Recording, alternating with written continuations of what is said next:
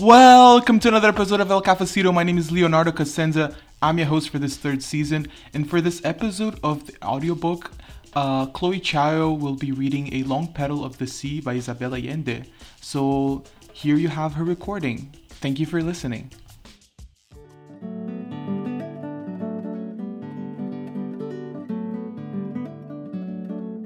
My name is Chloe Linda Chayo. It's an honor to be here. Just before I start reading a little bit about myself, I'm a second year student.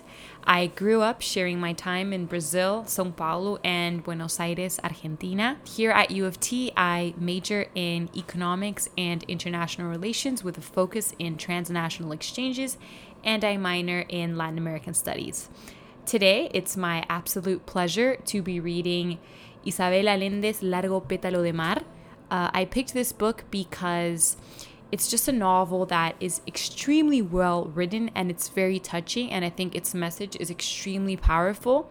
Uh, just to briefly overview some of the incredible features that make this novel a worthwhile read, I definitely think that the characters are extremely vivid, and the political message that Allende sends is truly one of great importance and just a very important factor that I think is captured by this book is how Allende manages to portray essentially the birth of Chile and the birth of Latin America as a continent with its socioeconomic background, context, and its general history. Uh, so, without further ado, here we go. Primera parte: Guerra y Éxodo. It starts with a poem, so here we go. Prepárense muchachos para otra vez matar, morir de nuevo y cubrir con flores la sangre. Pablo Neruda. Sangrienta fue toda tierra del hombre, el mar y las campanas. El soldadito era de la quinta del biberón, la leva de niños reclutados cuando ya no quedaban hombres jóvenes ni viejos para la guerra. Víctor Dalmau lo recibió junto a otros heridos, que sacaron del vagón de carga sin mucha consideración, porque había prisa, y tendieron como leños en esterillas sobre el piso de cemento y piedra de la estación del norte, en espera de otros vehículos para llevarlos a otros centros hospitalarios del ejército del este. Estaba inerte, con la expresión tranquila de quien ha visto a los ángeles y ya nada teme. ¿Quién sabe cuántos días lleva zarandeando de una camilla a otra, de una posta de campana a otra, de una ambulancia a otra, hasta llegar a Cataluña en ese tren? En la estación Varios médicos, sanitarios y enfermeras recibían a los soldados, mandaban de inmediato a los más graves al hospital y clasificaban al resto según dónde estaban heridos. Grupo A los brazos, grupo B las piernas, C la cabeza y así seguía el alfabeto. Y los enviaban con un cartel al cuello al lugar correspondiente. Los heridos llegaban por centenares había que diagnosticar y decidir en cuestión de minutos, pero el tumulto y la confusión eran solo aparentes. Nadie quedaba sin atención, nadie se perdía. Los de cirugía iban al antiguo edificio de San Andreu de Manresa. Los que requerían tratamiento se mandaban a otros centros y a algunos más valía dejarlos donde estaban porque nada se podía hacer para salvarlos. Las voluntarias les mojaban los labios, les hablaban bajito y los acunaban como si fueran sus hijos, sabiendo que en otra parte habría otra mujer sosteniendo a su hijo o a su hermano. Más tarde, los camilleros se los llevaban al depósito de cadáveres. El soldadito tenía un agujero en el pecho y el médico, después de examinarlo someramente sin encontrar el pulso, determinó que estaba más allá de cualquier socorro, ya que no necesitaba morfina ni consuelo. En el frente le habían tapado la herida con un trapo. Se la habían protegido con un plato de latón invertido para evitar el roce y le habían envuelto el torso con un vendaje. Pero de eso hacía varias horas o varios días o varios trenes. Imposible saberlo. Dalmao estaba allí para sacudir a los médicos. Su deber era obedecer la orden de dejar al chico y dedicarse al siguiente.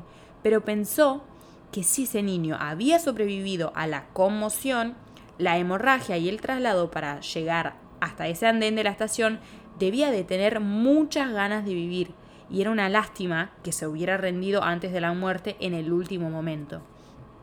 Retiró cuidadosamente los trapos y comprobó, asombrado, que la herida estaba abierta y tan limpia como si se, la, como si se le hubieran pintado el pecho. No pudo explicarse cómo destrozó el impacto las costillas y parte del esternón sin pulverizar el corazón. En los casi tres años de práctica en la Guerra Civil de España, primero en los frentes de Madrid y Teruel, después en el Hospital de Evacuación en Manresa, Víctor Dalmau creía haber visto de todo y haberse inmunizado contra el sufrimiento ajeno, pero nunca había visto un corazón vivo. Fascinado, presenció los últimos latidos, cada vez más lentos y esporádicos, hasta que se detuvieron del todo y el soldadito terminó de expirar sin un suspiro. Por un breve instante Dalmau se quedó inmóvil, contemplando el hueco rojo donde ya, no ya nada latía.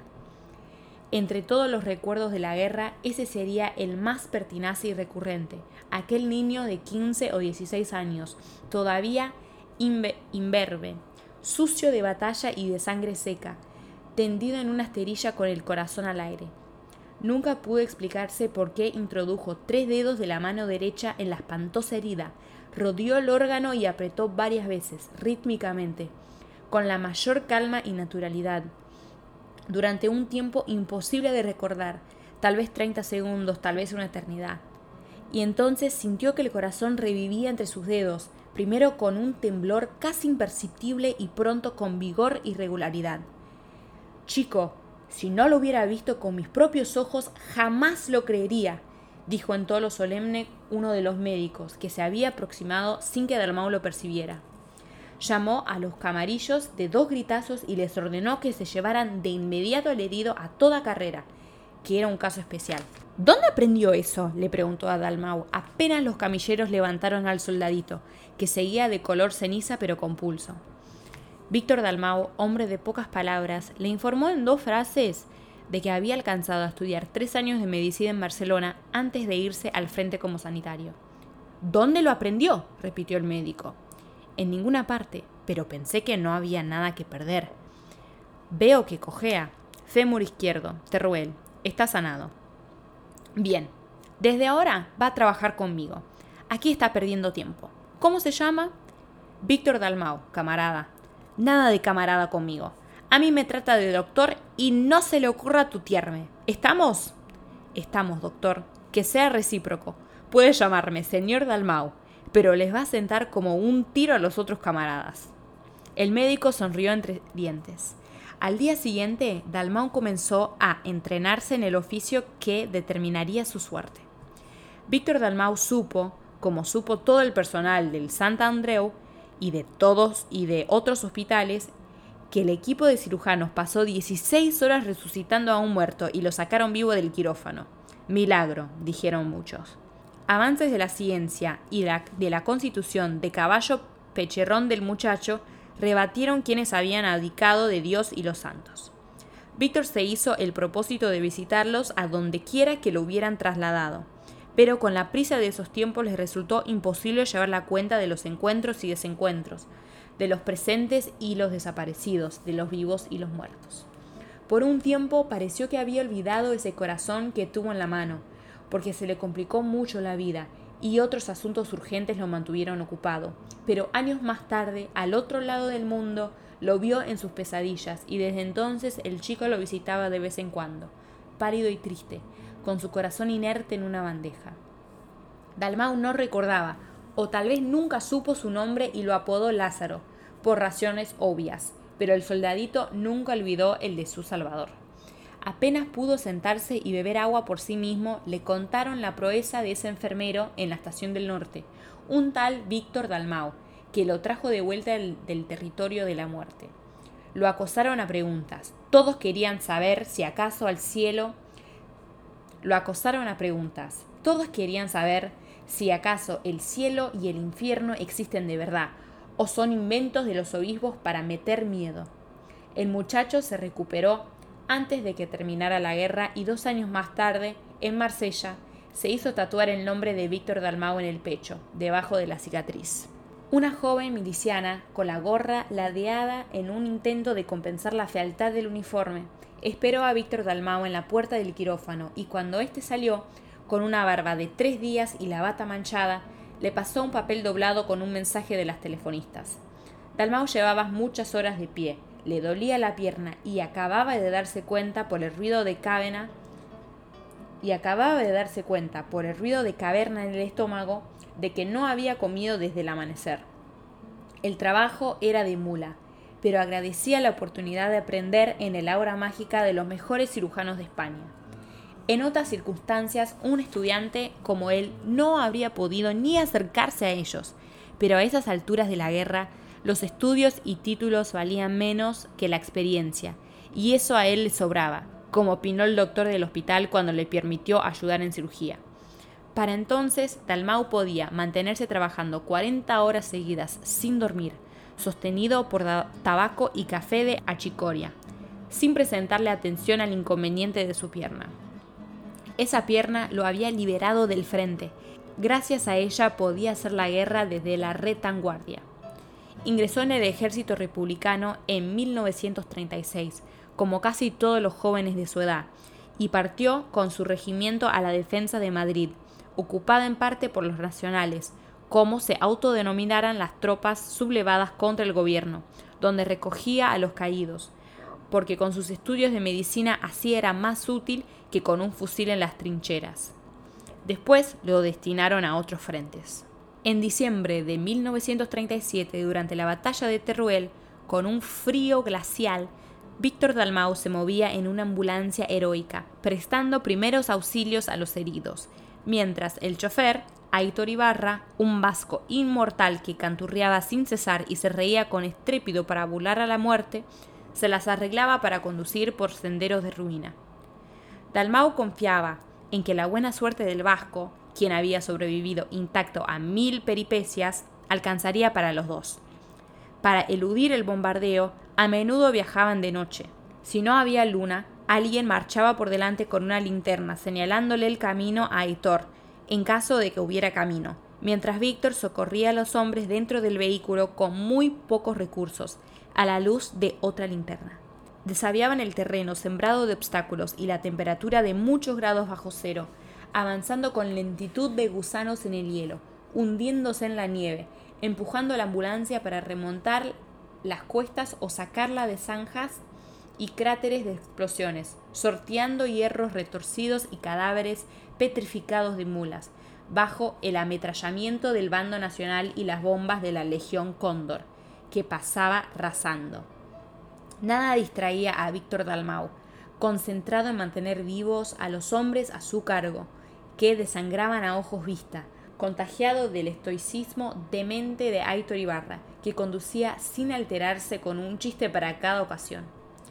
De la ambulancia, Dalmau pasó al hospital de Campana, instalado en unas cuevas de Teruel, para protegerlo de las bombas, donde trabajaban alumbrados con velas, chinchones impregnados de aceite de motor y lámparas de queróseno. Lidiaban con el frío mediante braseros colocados bajo las mesas de cirugía, pero eso no evitaba que los instrumentos congelados se quedaran pegados en las manos. Los médicos operaban deprisa a quienes podían remendar un poco antes de despacharlos a los centros hospitalarios, sabiendo que muchos morirán en el camino. Los otros, los que estaban más allá de toda ayuda, esperaban la muerte con morfina, cuando la había, pero siempre racionada. También el éter se racionaba. Si no había otra cosa para ayudar a los hombres con heridas atroces que bramaban de dolor, Víctor les daba aspirina y les decía que era una portenjosa droga americana. Las vendas se lavaban con hielo y nieve derretidas para volver a usarlas. La tarea más ingrata era disponer las piras para piernas y brazos amputados. Víctor nunca pudo acostumbrarse al olor de la carne quemada. Allí, en Teruel, volvió a ver a Elizabeth Eidenbenz, a la que había conocido en el frente de Madrid, a donde ella llegó de voluntaria con la Asociación de Ayuda a los Niños en la Guerra. Era una enfermera suiza de 24 años, con cara de virgen renacentista y coraje de guerrero curtido.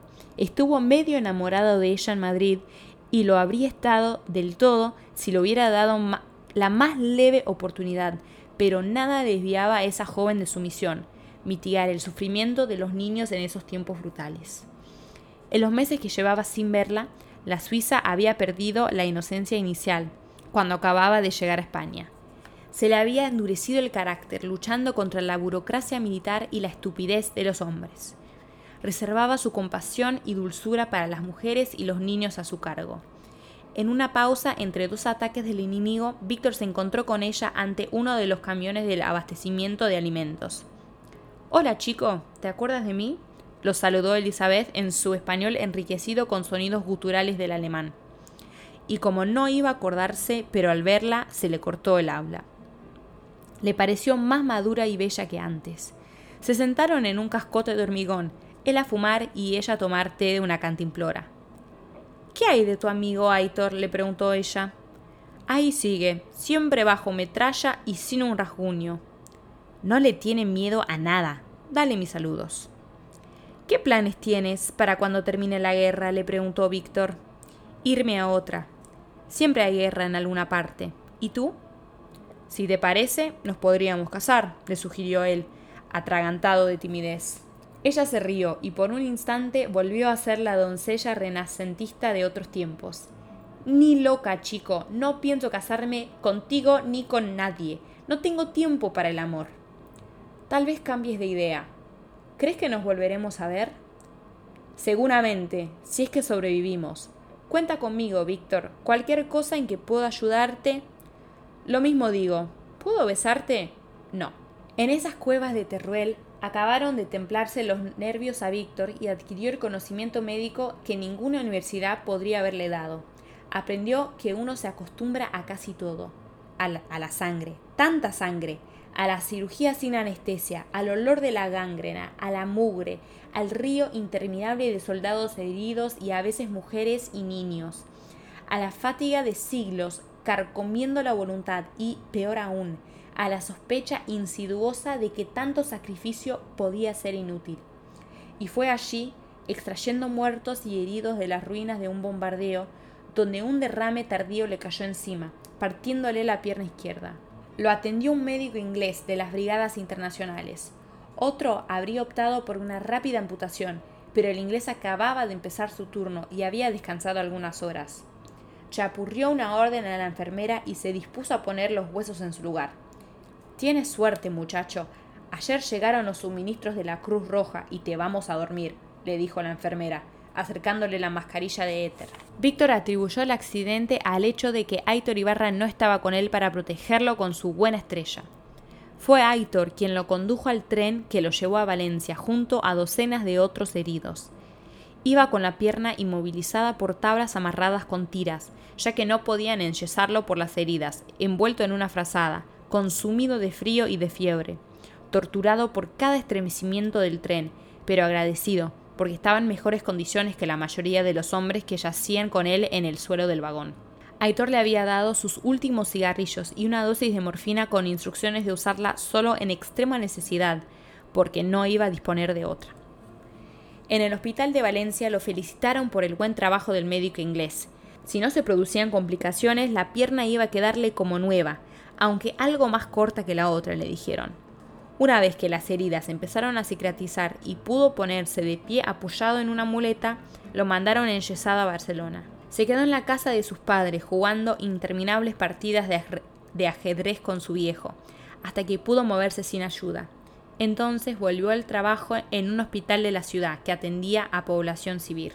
Era como estar de vacaciones, porque comparado con lo que con lo vivido en el frente, aquello era un paraíso de pulcritud y eficiencia. Allí estuvo hasta la primavera, cuando lo mandaron a Sant Andreu, en Manresa. Se despidió de sus padres y de Roser Bruguera, una estudiante de música que los Damau habían acogido y a la que llegó a querer como una hermana durante las semanas de su convalecencia. Esa joven modesta y amable, que pasaba horas en interminables ejercicios de piano era la compañía que Marcel Luis y Carmen Dalmau necesitaban desde que sus hijos se habían ido. Víctor Dalmau desdobló el papel que le había entregado la miliciana y leyó el mensaje de Carmen, su madre. No la había visto en siete semanas, aunque el hospital quedaba solo a 65 kilómetros de Barcelona, porque no había tenido ni un solo día libre para tomar el bus. Una vez por semana, siempre el domingo a la misma hora, ella lo llamaba y ese día también le mandaba algo de regalo, un chocolate de los brigadistas internacionales, un salchichón o un jabón del mercado negro y a veces cigarrillos, que para ella eran un tesoro, porque no podía vivir sin nicotina. Su hijo se preguntaba cómo los conseguía. El tabaco era tan apreciado que los aviones enemigos solían tirarlo del cielo junto a hogazas de pan, para burlarse del hambre de los republicanos y hacer alarde a la abundancia imperante entre los nacionales. Un mensaje de su madre un jueves solo podía anunciar una emergencia. Estaré en la telefónica. Llámame. Su hijo calculó que ella llevaba casi dos horas esperando, lo que él había demorado en el quirófano antes de recibir su mensaje. Bajó a las oficinas del sótano y le pidió a una de las telefonistas que lo conectara con la telefónica de Barcelona. Carmen se puso en la línea con la voz entrecortada por ataques de tos. Le ordenó a su hijo mayor que fuera a casa, porque a su padre le quedaba poca vida. ¿Qué le ha pasado? Padre estaba bueno y sano, exclamó Víctor. El corazón no le da para más. Avisa a tu hermano para que venga también a despedirse, porque se nos puede ir en un abrir y cerrar de ojos. Ubicar a Guillaume en el frente del Madrid le tomó 30 horas. Cuando por fin pudieron comunicarse por radio en medio de una algarrabía de estática y chichidos siderales, su hermano le explicó que le era imposible obtener permiso para ir a Barcelona. Se le oía en la voz tan remota y cansada que Víctor no lo reconoció. Cualquiera capaz de disparar un arma es imprescindible, Víctor, lo sabes bien. Los fascistas nos avejentan en tropas y armamento, pero no pasarán, le dijo Guillén, repitiendo la consigna popularizada por Dolores Imbarruri, bien llamada la apasionaría por su capacidad para entender entusiasmo fanático en los republicanos. Los militares rebeldes habían ocupado la mayor parte de España, pero no habían logrado tomar Madrid, cuya defensa desesperada calle a calle, casa a casa, la había convertido en el símbolo de la guerra. Contaban con las tropas coloniales de Marruecos, los temidos moros, y la ayuda formidable de Mussolini y Hitler, pero la resistencia de los republicanos los había bloqueado ante la capital.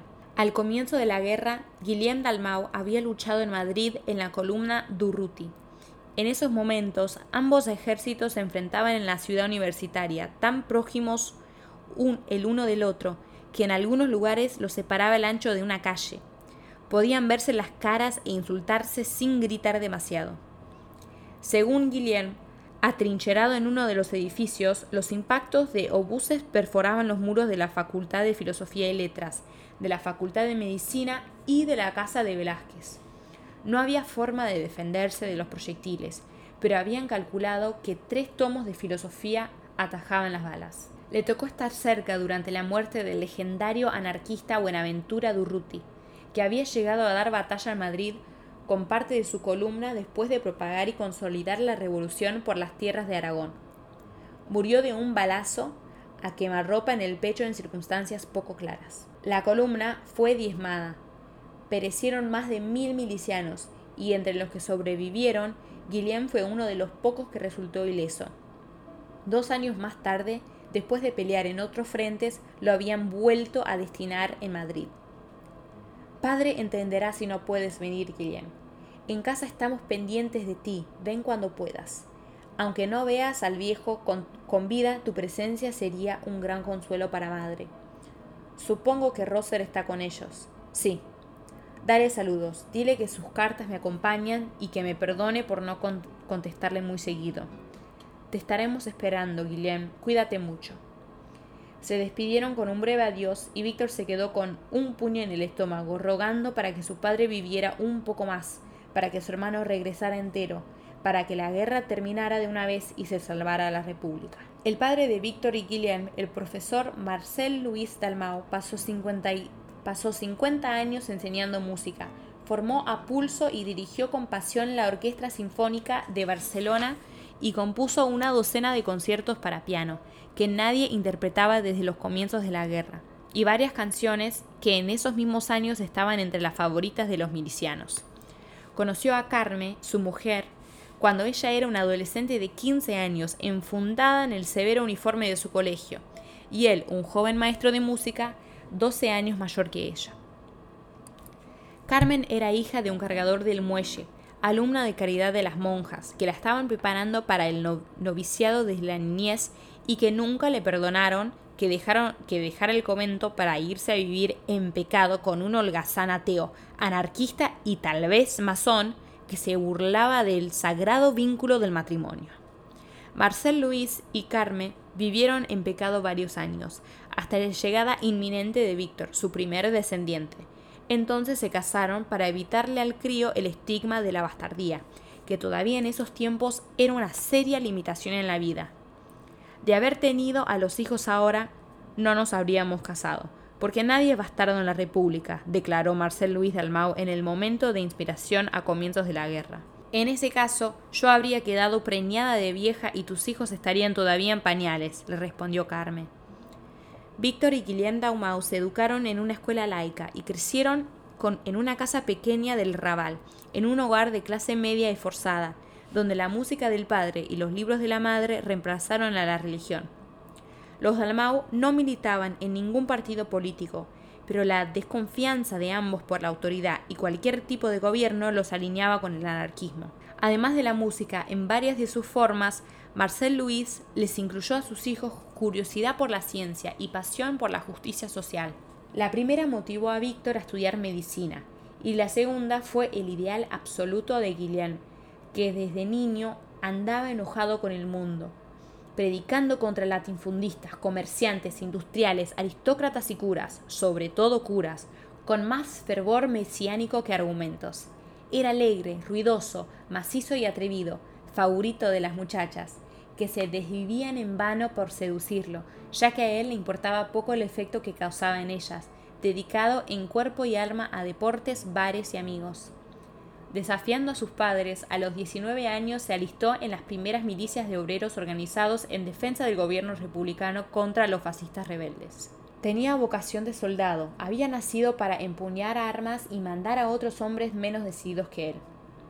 Su hermano Víctor, en cambio, parecía poeta, con sus huesos largos, su pelo indomable y su cara de preocupación, siempre con un libro en las manos y callado. En la escuela, Víctor soportaba el impacable hostigamiento de los otros chicos. A ver si te haces cura, marica. Entonces intervenía Guillem, tres años menor, pero más fortido y siempre listo para liarse a tortazos por una razón, justa. Guillem abrazó la revolución como a una novia. A mí encontrado la causa por la que valía la pena dejar su vida. Los conservadores de la Iglesia Católica que habían invertido dinero, propaganda y prédicas apocalípticas desde el pulpito, fueron derrotados en las elecciones generales de 1936 por el Frente Popular, una coalición de partidos de izquierda. España, convulsionada desde el triunfo republicano cinco años antes, se dividió como si un violento hachazo la hubiese partido.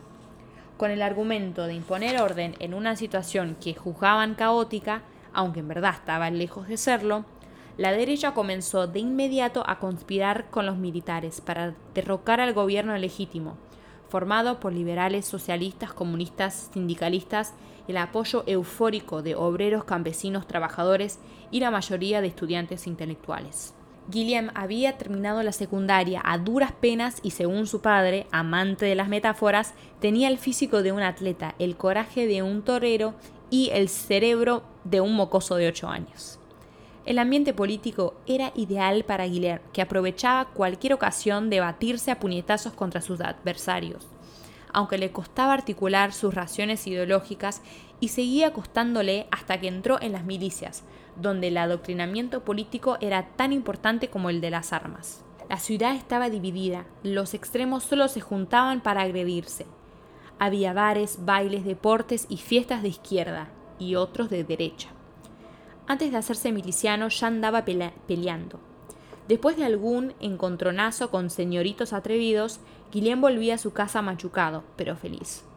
Sus padres no sospecharon que salía a quemar cosechas y robar animales en las fincas terratenientes, a golpear, incendiar y cometer destrozos, hasta que apareció un día con un candelabro de plata.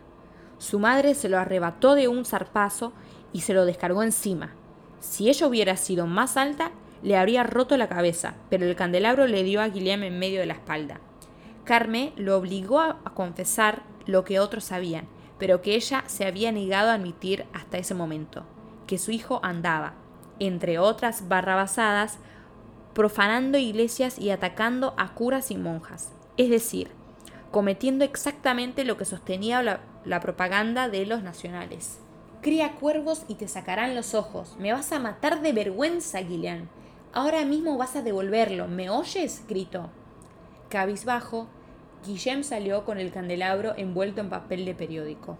En julio de 1936 se alzaron los militares contra el gobierno democrático. Pronto la subvalescencia fue encabezada por el general Francisco Franco, cuyo, cuyo aspecto insignificante ocultaba un temperamento frío, vengativo y brutal.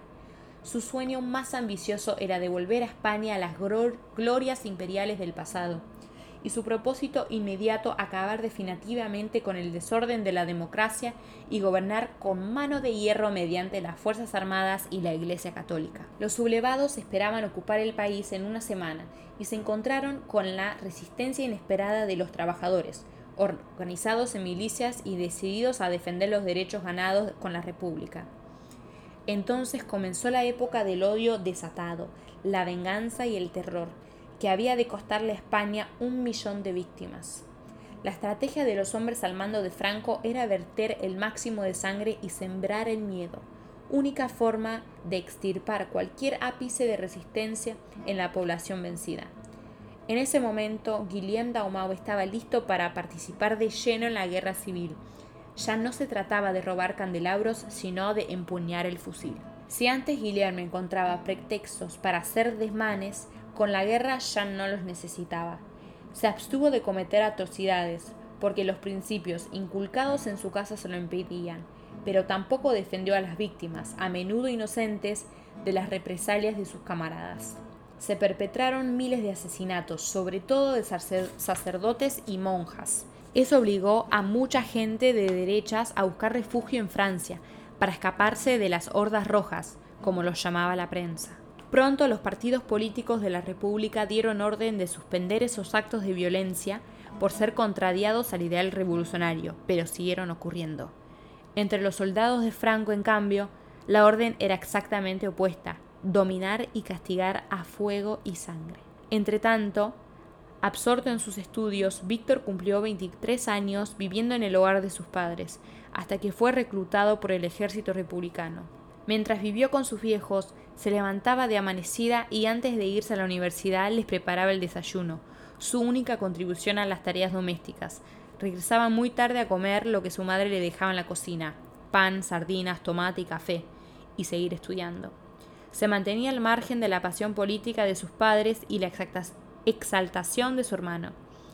Estamos haciendo historia, vamos a sacar a España del feudalismo de siglos, somos el ejemplo de Europa, la respuesta al fascismo de Hitler y Mussolini, predicaba Marcel Luis Dalmau a sus hijos y a sus compinches del rociante, una tasca tenebrosa de aspecto y elevada en espíritu, donde se juntaban a diario los mismos clientes a jugar al dominó y beber vino peleón.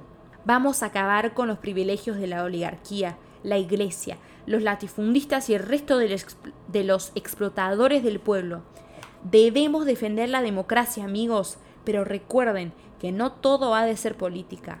Sin ciencia, industria y técnica no hay progreso posible, y sin música y arte no hay alma, sostenía. En principio, Víctor estaba de acuerdo con su padre, pero procuraba escapar de sus arrengas, que con pocas variantes eran siempre las mismas. Con su madre tampoco hablaba de ese tema. Se limitaban a alfabetizar juntos a milicianos en el sótano de una cervecería. Carme había sido maestra de preparatoria durante muchos años y creía que la educación era tan importante como el pan, y que cualquiera que supiera leer y escribir tenía la obligación de enseñar a otros. Para ella, las clases impartidas a los milicianos eran pura rutina, pero para Víctor solían ser un suplico. Son unos asnos, concluía, frustrado, después de pasar dos horas en la letra A. De asnos nada. Estos muchachos nunca han visto un silabario. A ver cómo te las arreglarías tú detrás de un arado, le respondía su madre. Asusado por ella, que temía haberlo convertido en un ermitano, y asusado por ella, que temía haberlo convertido en un ermitaño, y le predicaba la necesidad de convivir con el resto de la humanidad, Víctor aprendió temprano a tocar canciones de moda con la guitarra. Tenía una voz acariciante de tenor, en contraste con su físico desmañado y su expresión adusta. Parapetado detrás de la guitarra disimulaba su timidez, evitaba las conversaciones banales que lo irritaban y daba la impresión de participar en el grupo. Los muchachos lo dejaban de lado hasta que lo oían cantar. Entonces se le iban acercando y acercaban canturriando con él. Después, entre cuchicheos, decidían que el mayor de Dalmau era bastante bien parecido, aunque no podía compararse, claro, con su hermano Guillem. La pianista más destacada entre los alumnos de música del profesor Dalmau era Roser Bruguera, una joven del pueblo de Santa Fe, que sin la generosa intervención de Santiago Guzmán habría sido pastora de cabras. Guzmán era de una familia ilustre, pero empobrecida por generaciones de señoritos indolentes, que derrocharon fortunas y tierras. Pasaba sus últimos años retirado en su finca en un descampamento de cerros y piedras, pero llena de recuerdos sentimentales. Se mantenía activo, aunque tenía mucha edad, dado que ya era catedrático de Historia de la Universidad Central en tiempos del rey Alfonso XII. Salía diario, bajo el sol inclemente de agosto o el viento gélido de enero, a caminar durante horas con su bastón de peregrino, su gastado sombrero de cuero y su perro de casa. Su mujer estaba atrapada en los laberintos de la demencia y pasaba sus días vigilada dentro de la casa, creando monstruosidades con papel y pinceles. En el pueblo la llamaban la loca mansa, y en verdad lo era.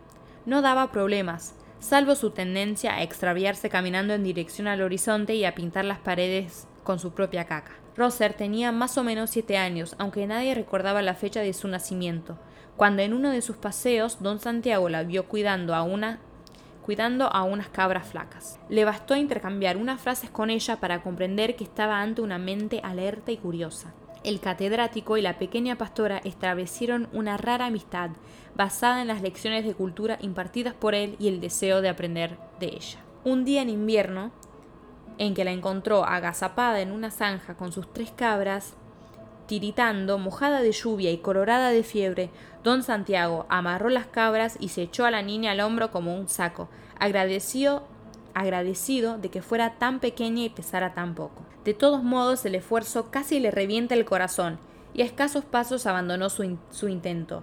La dejó allí mismo y fue a llamar a uno de sus peones, quien la cargó hasta la casa. Le ordenó a su cocinera que diera de comer a la niña, a la criada que le preparara un baño y una cama y al mozo de la caballería que fuera primero a, que fuera primero a Santa Fe a llamar al doctor y después a buscar a las cabras para evitar que se, que se las robaran. El médico determinó que la chiquilla tenía gripe y estaba seriamente desnutrida. También tenía sarna y piojos. Como a nadie llegó a la propiedad de Guzmán a preguntar por ella, ni ese día ni en los siguientes, dieron por supuesto que era huérfana hasta que se les ocurrió preguntárselo a ella, y ella explicó que tenía familia del otro lado del cerro. A pesar de su esqueleto de perdiz, la niña se repuso rápidamente, porque resultó ser más fuerte de lo que parecía. Se dejó afeitar la cabeza por los piojos y soportó el tratamiento de azufre para la sarna sin oponer resistencia. Comía con voracidad y dio muestras de tener un temperamento injustificadamente ecuánime, dadas sus tristes circunstancias. En las semanas que pasó en la casa, desde la señora delirante hasta el último sirviente se prendieron a ella. Nunca habían tenido una niña en esa sombría mansión de piedra, donde deambulaban gatos medio salvajes y fantasmas de otras épocas. El más seducido era el catedrático, quien recordaba de manera vívida el privilegio de enseñar a una mente ávida, pero la estadía de la niña no podía prolongarse indefinidamente. Don Santiago esperó a que sanara por completo y pegara algo de carne a los huesos antes de ir al otro lado del cerro a cantarles unas cuantas verdades a aquellos padres negligentes. Echó a la chica bien arropada en su coche, haciendo oídos sordos a los ruegos de su mujer, y se la llevó. Llegaron a una vivienda chata de barro en las afueras del pueblo, tan miserable como otras de la zona. Los campesinos subsistían con ingresos de hambre, labrando la tierra como siervos en propiedades de los señores o de la iglesia. El catedrático llamó a gritos y salieron a la puerta varios niños asustados, seguidos de una bruja de negro, que no era la bisabuela, como él supuso, sino la madre de Roser. Esa gente nunca había recibido una visita enberlinada con relucientes caballos y quedaron perplejos cuando Roser descendió del vehículo con ese caballero tan distinguido. Vengo a hablarle sobre esta niña, anunció don Santiago con el tono autoritario que en la universidad hacía temblar a sus alumnos. Pero antes de que pudiera agregar algo más, la mujer corrió, cogió a Roser del pelo, increpándola por haber abandonado las cabras con gritos y bofetones. Entonces él comprendió la utilidad de reprocharle nada a esa madre agobiada, y en un instante formuló el plan que había de cambiar la suerte de la chica.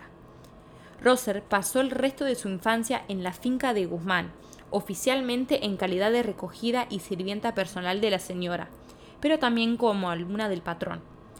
A cambio de hospedar a las criadas y alegrarle los días a la loca mansa, tuvo hospedaje y educación. El historiador compartió con ella buena parte de su biblioteca, le enseñó más de lo que ella habría aprendido en cualquier escuela y puso a su disposición el piano de cola de su mujer, quien ya no recordaba para qué diablos servía ese amar armatoste negro.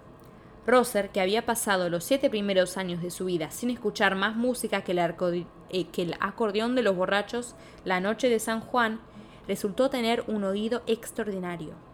En la casa había un fonógrafo de cilindro, pero al comprobar que su protegida podía tocar las melodías en el piano después de, hacerlas, de haberlas escuchado una sola vez, don Santiago encargó a Madrid un gramófono moderno con una colección de discos. En poco tiempo, Roser Bruguera, cuyos pies todavía no alcanzaban los pedales, interpretaba la música de los discos a ojos cerrados. Encantado, él le consiguió una, una maestra de piano en Santa Fe, la mandaba a clases tres veces por semana y vigilaba personalmente sus ejercicios. Para Roser, capaz de tocar cualquier cosa de memoria, tenía poco sentido aprender a leer música y practicar durante horas las mismas escalas, pero cumplía por respeto a su mentor. So that's all we have for now. I hope you enjoyed the read. Uh, I know this book started off in Spain, and you you might have been caught a bit off guard because I I remember mentioning in the beginning of the episode that this book is about Chile, but if you continue reading, you'll see how the Damal family travels to Chile and how all the characters that were already vividly developed in this very short uh, section that I read continue to grow, and you'll definitely be presently pleasantly surprised by this book, uh, which is a read that I highly recommend. So until then, I hope you enjoy your week and have a great day. Thank you so much.